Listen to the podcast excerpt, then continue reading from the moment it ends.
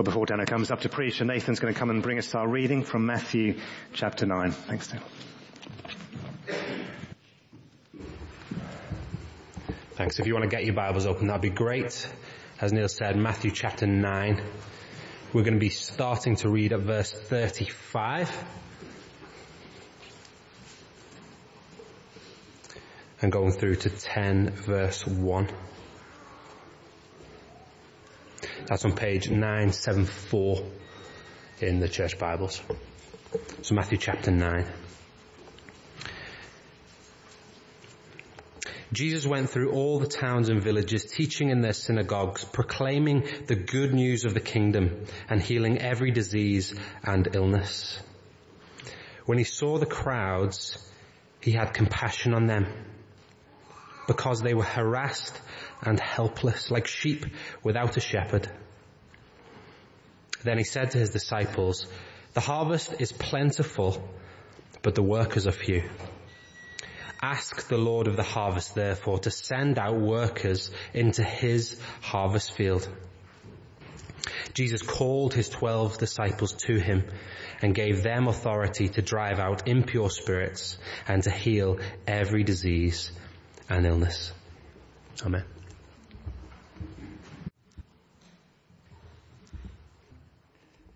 Funny the story Wellesley was telling about a little prayer triplet in Cambridge this is what really happened. And if you're scared ever to tell somebody you're a Christian, or if you're not a Christian today and you think, well, it might be a bit awkward if I was, because I'm not really sure how you do it.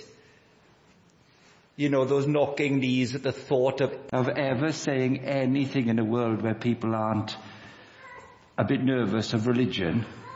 Let me tell you Gareth Lippiatt's story. Gareth Lippiatt's mum and dad uh, I had known for some years and they called me and said, our son's just graduating from Loughborough. He, he definitely wants to follow Jesus, but he's very shy. An extremely shy boy. He won't even ask if he can join the one year training scheme that you run in Cambridge. We're asking for him. He's 21.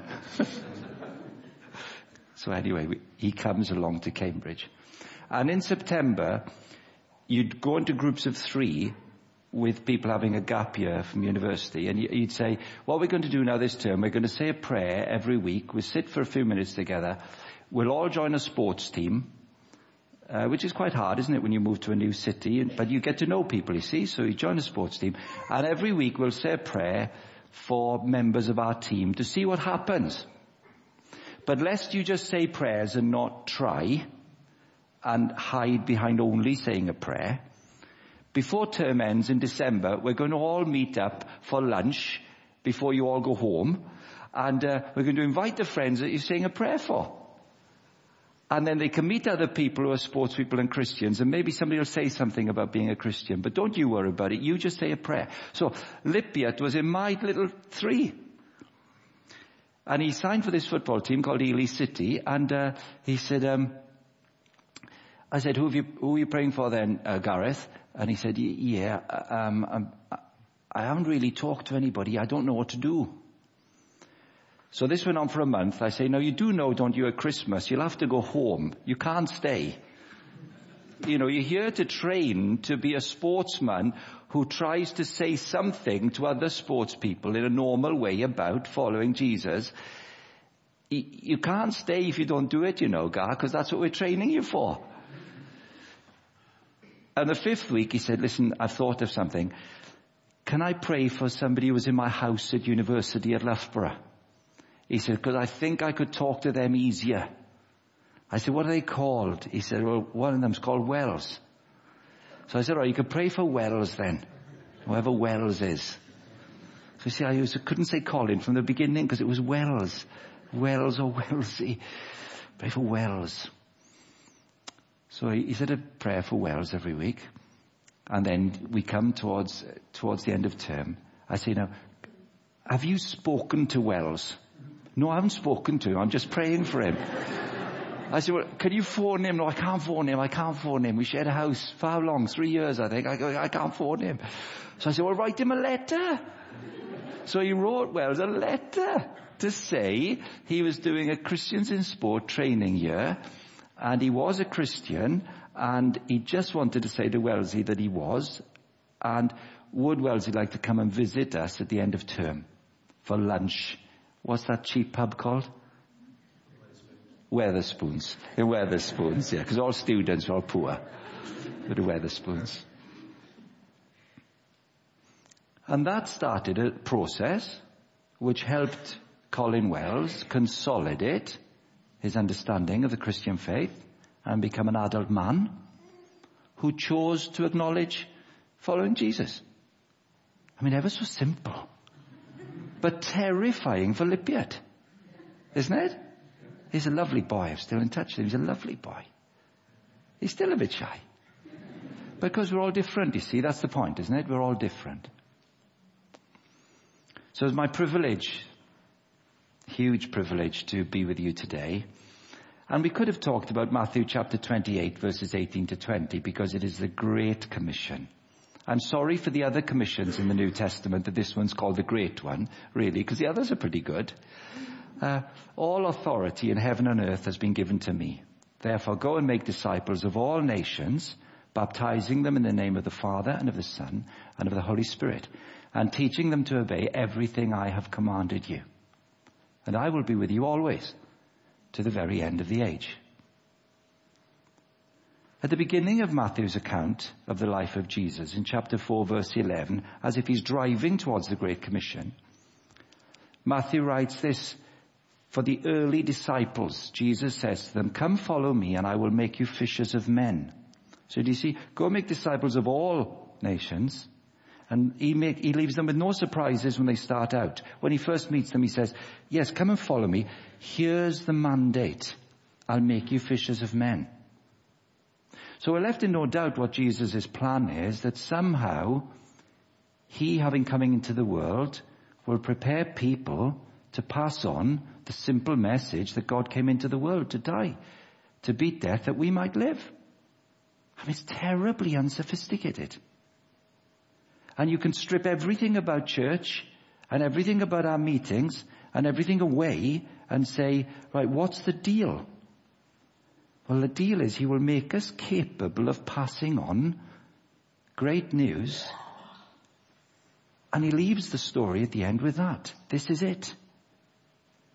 But right in the middle, which is where we'll focus for a few minutes today, there's a wonderful piece. It's also in Luke's account in chapter 10 but we're going to look at that little short reading that Nathan read for us in Matthew 9 verse 36.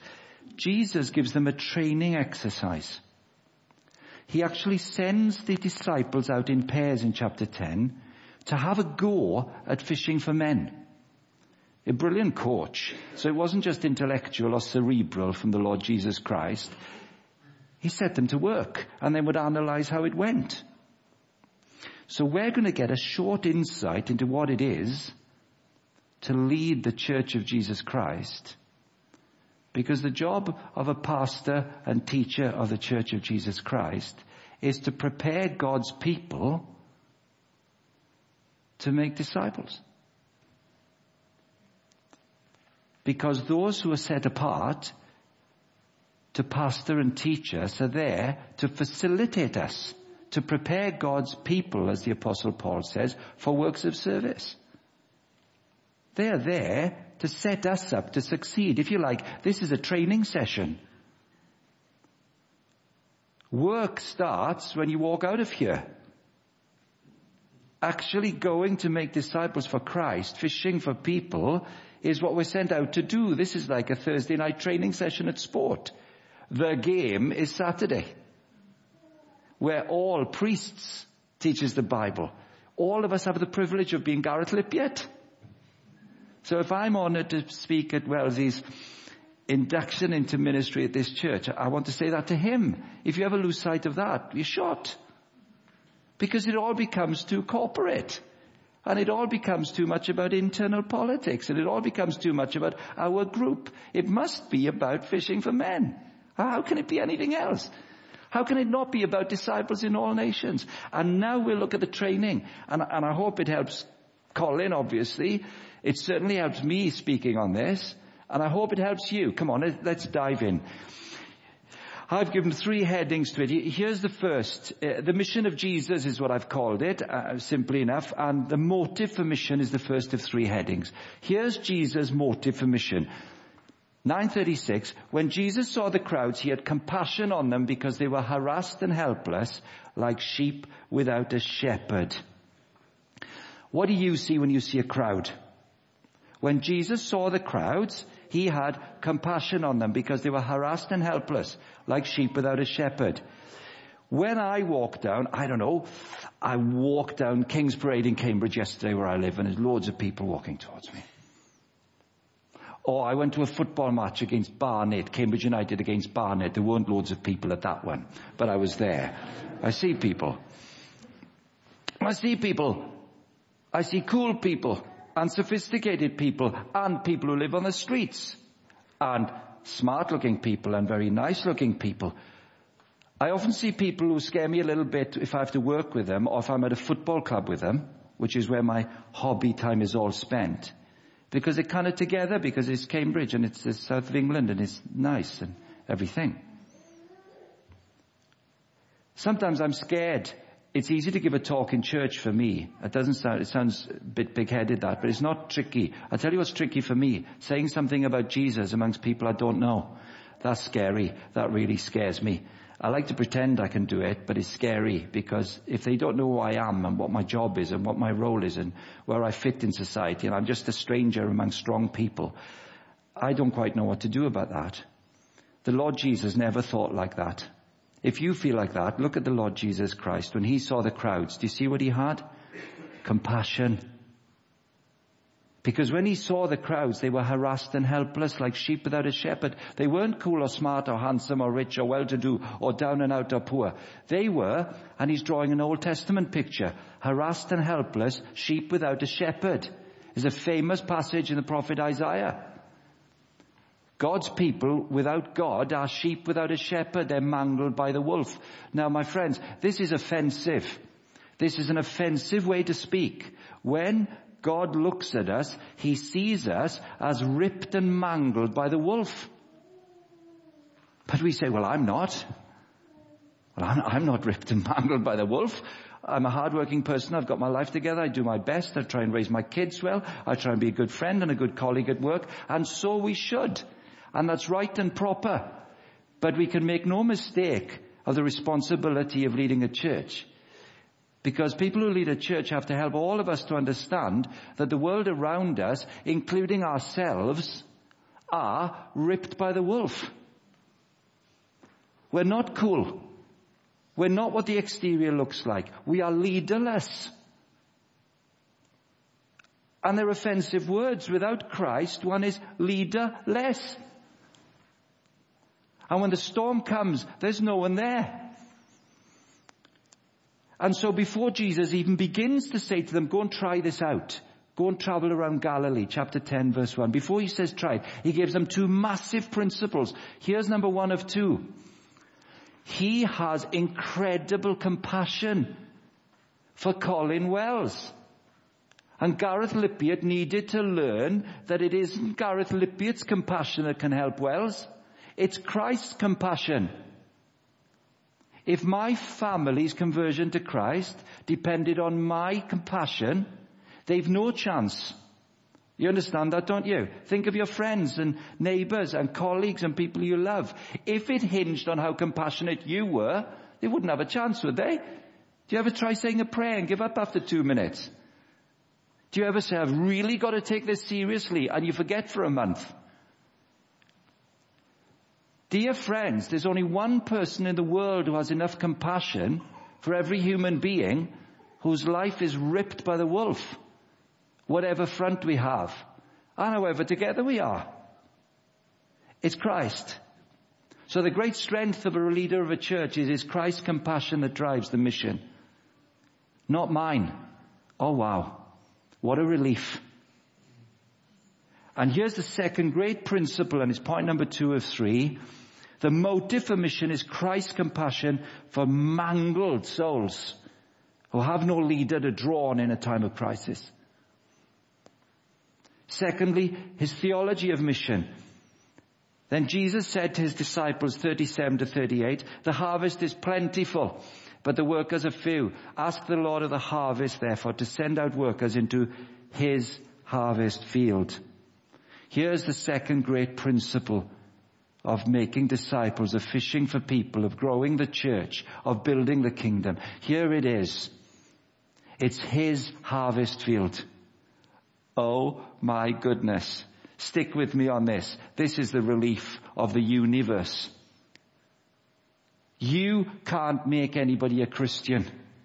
The pastor can't make anyone a Christian. The knocking needs skinny six foot two Lippiatt can't make anyone a Christian. No human being can make anyone a Christian. It's the compassionate God of the universe who enters a human mind and psyche and heart and soul and says, deep down, do you really not think that I love you?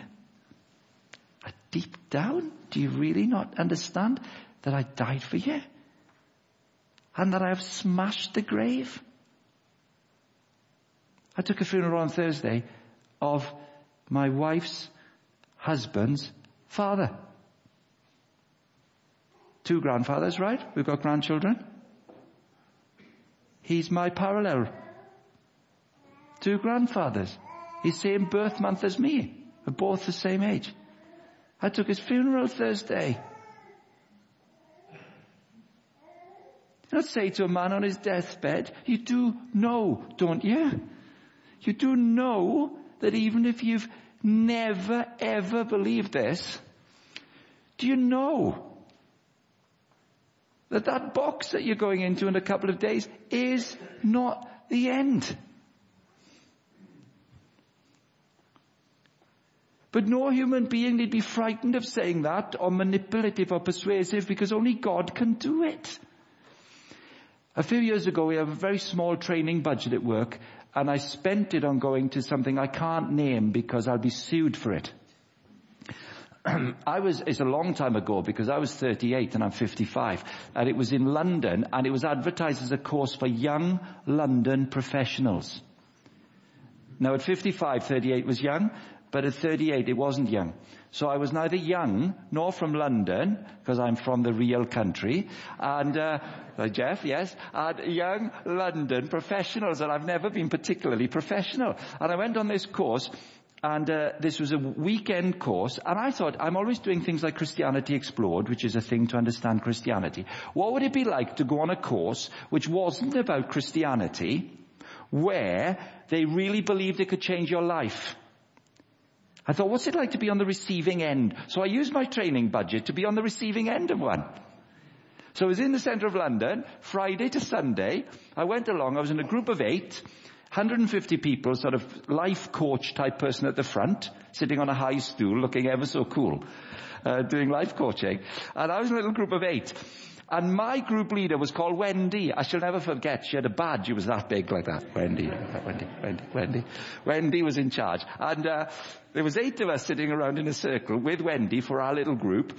And, and thankfully, at first I thought, thankfully, Wendy went anti-clockwise and we had to say who we were, where we worked, and why we'd come. So I thought, oh, brilliant. I was there. So fantastic. I'm last. So Wendy goes, so, um, Anthea, uh, tell us about yourself. And Anthea said, oh, um, well, I can't do her accent because it would look like I was taking off a posh accent, but it was ever so nice. Hello. Went, Hello, I'm Anthea. And uh, Anthea said, uh, uh, I work at Coutts Bank. And uh, she was very well to do. You know, very striking girl in her twenties. And uh, the next one, you know, Philip, every single one of them. Mega jobs absolutely strikingly pretty or handsome, all under 30. Each and every one of them said this. Said, and why have you come? And they all said, well, I did this course two years ago, one year ago. Changed my life forever. Best thing I ever did. I've told all my family and friends about it. Everybody does it. They come around to me, I'm thinking, let the bloke before me never have done the course. Because he was about 28, he was about six foot three, he was strapping, handsome. I knew he worked in a good job and So, me. Graham, tell us about you. So, Wendy, you know, you do the charm thing then, don't you? You think, right, I'm in trouble here. So, well, Wendy, uh, I mean, fantastic answers. I'm so looking forward to the course. I mean, so enjoyable hearing how this works. And I'm, I'm hoping to learn quite a lot. She said, oh, great. That's lovely. Tell us about yourself. I said, I'm 38 years of age, Wendy. Um, I grew up in Wales. Um, and I work in a church. She said, have you done the course before? I said, uh, no, Wendy, I've never done the course before. And she said, can I just stop you right there? I said, yes, please do. and she looked at the group and she said this. She really said this. She really said this. She said, oh, what a pity. Imagine if Graham had done this course when he was young, what he might have achieved in life. I looked at this woman. I've never met her. She doesn't know me. And you know, you have to smile, don't you? I'm a Christian. So I, I smiled, you know. I said, oh, that's very interesting. Well, I very much look forward to the day. But there was only 10 minutes to the break. I looked at the clock. I thought, oh, 10 minutes to the break. I thought, right, if she, the loser down there, if she goes down there, I'll go after her and I'll kill her. no, I didn't really think that. Well, I did think it, but I wouldn't have done it. You know, I, I wouldn't have done it. Obviously, I wasn't going to do that. What did Wendy get wrong? I mean, the course was great. I mean, it was all weekend and it was eight weeks like house group follow-up and I went to all of them. It was really interesting. A brilliant diagnosis of the human condition, but no solution to it. Uh, but it was really interesting being on the receiving end. But here's what I think she did wrong. She was so excited about this thing she'd learned and she was so passionate about it and so convicted about it that she had to tell people about it, but here was the fatal mistake. She could make you find a way to get a better life because she was capable of persuading you to do it. She was the Lord of the harvest. And it changed the whole approach. Her whole approach was, I can make this happen because I've learned what to do and I'm good enough and I'm powerful enough and strong enough. And you see, here's what happens in the human heart. Pride takes over. And pride has two manifestations. One, you're full of yourself. She couldn't help it. She was a nice girl, but she was full of herself. Well, I can make this happen. Actually, what you felt like in this course was you were a real thicko, a dimwit, if you didn't get it. And afterwards I thought to myself, oh my word, I wonder if when I run courses about thinking about the Christian faith in Cambridge, I sound like Wendy. Well, of course, I'm a Christian because I've worked out that God uh, came into the world and died and rose again and He's changed everything and He's eternity secure and His Spirit will live in you. Come on, you dimwit, understand it. What's the matter with you? You're not as bright as me? You're not as well educated? What, emotional intelligence lacking? Come on, get a grip on yourself. It's, you can do it because I'm telling you. And if you get people to join this course, or if you get people to come to church because of that Wellesley, here's what happens. You think, well, my church is class. I mean, there's a lot of people come to it. Don't want to brag too much, but I'm, you know, pretty good, obviously. We can get people engaged and we've got something about us that brings people in and, I mean, it's not right. You've got to be modest. You can't brag, but we are the bee's knees. no, no, you're not though. You're not the Lord of the harvest. Get a grip on yourself. See, you're not. You're not. He is the Lord of the harvest. It's His harvest field. And here's the opposite of pr- the pride manifests itself either as full of yourself or despair. Oh, we're useless. Or you might say, if you're a follower of Jesus, I'm you, well, nobody, see my family, most of my family don't know Jesus. I must be a train wreck of a parent. Well, listen closely to me. I'm old enough to know this. Listen really closely to me. Stop it. Get a grip on yourself.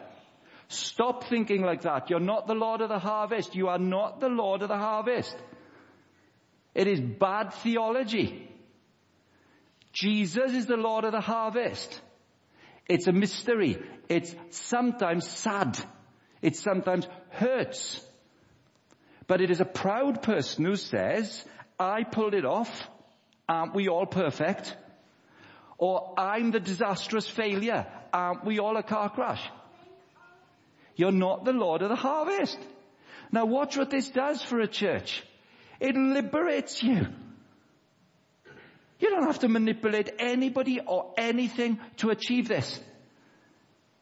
The two great principles are there is somebody in the universe who made a hundred million galaxies who when he looks at people in your street or your college or school or workplace or mums and toddlers group, when they, when he looks at them, he has enormous compassion on them. Isn't that mad?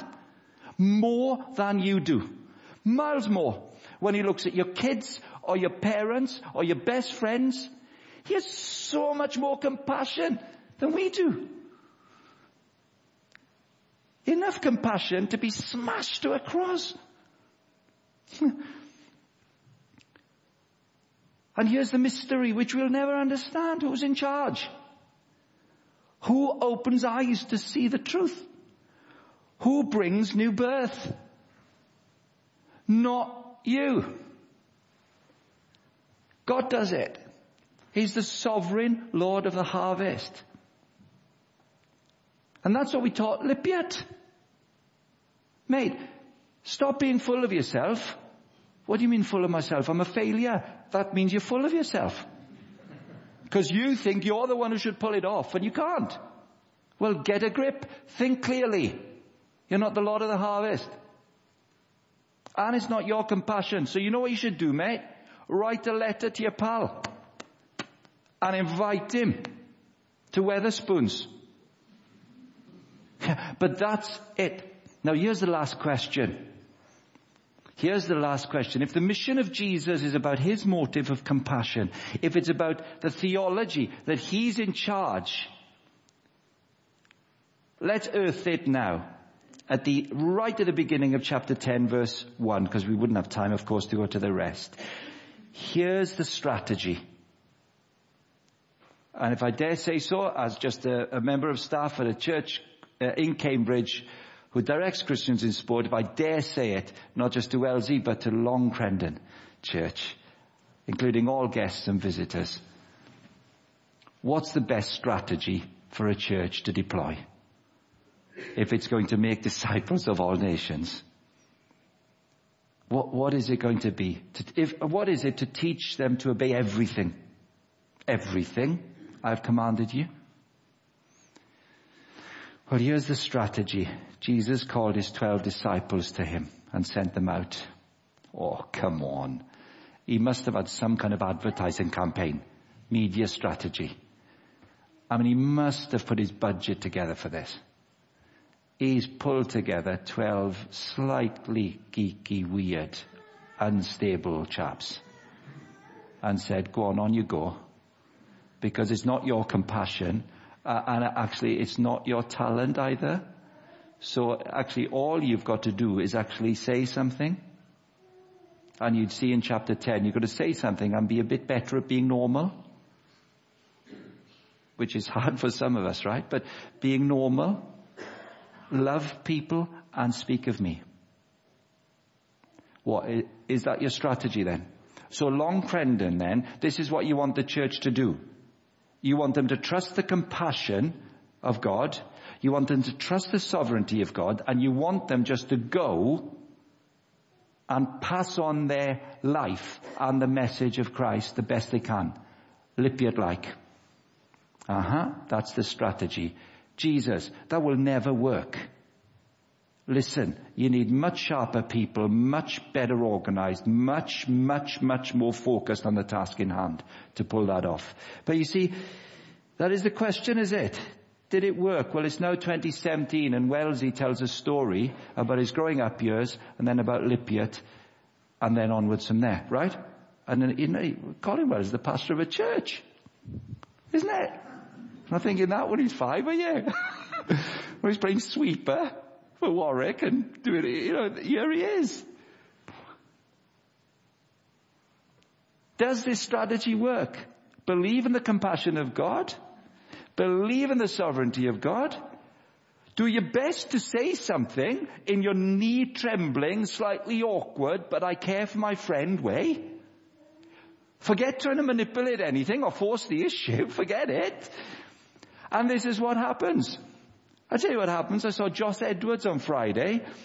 He is a boy who at 18 years of age went to camps and came to be trained by Wellesley. Joss Edwards is now 22. I said, Joss, I'm doing a Wellesley's uh, induction to pastoral ministry on Sunday. Uh, tell me about Wells. Give me a story. He said, easy. Easy. He said, uh, my first week when he took me away somewhere with a group of young people, uh, we had a chat based on Ephesians 2 and uh, he said to me, here's the deal, Joss, you're a very good rugby player. He's Welsh. Uh, you're a very good rugby player. What you've got to come out of this year with is you've got to get stuck into rugby you, I'm not saying you've got to like sport. Obviously not everybody does like sport. The world's strange, but uh, not everybody does like sport. But it could be the arts or music or choral societies, can be anything. But the, the advice in this particular context was, Josh, Get stuck into rugby. Never lose your focus on it. You will meet people for the rest of your life if you stay in that. And you'll be able to pass on Christ. It won't be down to you to win people for Christ. You just pass on Christ. I said to Joss, is that the best thing you learnt in your gap year? He said, yes. I said, but you spent another eight months there. He said, I know the rest was alright, but that was the one. He said, well, he said, go for it. Do you know where he was, Joss? He's in London. He's with a guy called Richard Coekin, who runs a church planting organization called Co-Mission across the south of London. And he's there to train for a year with a guy called Matt Beebe, who was his leader at camp uh, who loves the gospel and wants to pass Christ on. I said, so what's the best thing that's happened since you've been here? He's been there three days. He said, I went training Thursday night at the rugby club. There's four people who are at University of Manchester there uh, who've been in Manchester before me and we've already had a little bit of a chat about what I'm doing in London. And it's very exciting.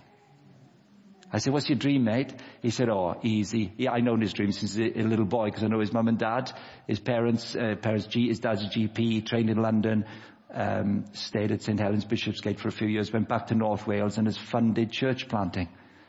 And Josh just dreams of learning how to be a pastor teacher in a local church so he can go back to Wales in a few years time and church plant. Isn't it amazing how it goes on? So ladies and gentlemen, here's the last question. Has the strategy worked? worked! Look at us! There's a load of people in a building in Buckinghamshire on a Sunday morning when you could be doing loads of stuff. Isn't it though? Isn't it? You could be doing lots of things. And for some of us, we've been in a church for decades. Decades. And it feels like centuries. and you've been here. And you think, no, I've got to go. I've got to belong. Because I know Christ. It works. It's worked since Jesus started it. And it'll work till he comes back. And there'll be people all over the globe, millions and millions and millions of people who say, well look, I'm just an ordinary woman. Here's the bottom line. There's somebody bigger than me in the universe. I worked out when I was two or twenty or thirty or forty, I worked out that there was a bigger one than me in the universe, and I worked out that he actually came into the world, and he loved me so much and he took control of reaching me and he beat death on a cross and he drew me in and he paid the price for my rebellion. And I know him. Look, I'm not a great mum. I'm not a great dad. I'm not a best friend. I'm not a fantastic person at work. I'm not the best person at school. But somehow, somehow I've worked out what the universe is about. Christ is the key. And look, what I'm going to do is do my best, you know, until the finishing line comes. To live in the light of the wonderful gift of Christ. That's who I am. That's me. Warts and all. And a pastor of a church gets the privilege of saying, well, on my watch until somebody else wears the shirt, uh, I'm going to leave this shirt in a better place, uh, because all I'm going to do is to make sure that the people I look after get this. Christ's compassion, Christ's sovereignty, sends 12 ordinary people like me, like you, in the name of Christ to go and live. And it cracks on, and it cracks on, and it cracks on. Could it be simpler? And yet we make it so complicated. Next time your knees knock, remember this. It's not my compassion for my workmate or my neighbor. It's not my power to convert anyone. It's His. But he sent people like me. Wellesley, never stop talking about that. Don't let him, Hannah. Do not let him. Because right at the end of Matthew 28, the Lord Jesus says, live like this, make disciples, and here's the closing line of Matthew's gospel, I will be with you always. Where will we find the Lord Jesus most at work? There. I'll be with you always until the end of the age, because that's what he'll keep doing, won't he? Till the end of the age. That's where we find the real joy of passing him along. There we are. Let me say a prayer for us. Best wishes, mate. You're top man. Heavenly Father, thank you so much for these truths. Thank you for this church and the hunger here for a long time of ministry passed on from one to another to make this world a better place because of the message of God through Jesus Christ. And we thank you for it in His name. Amen.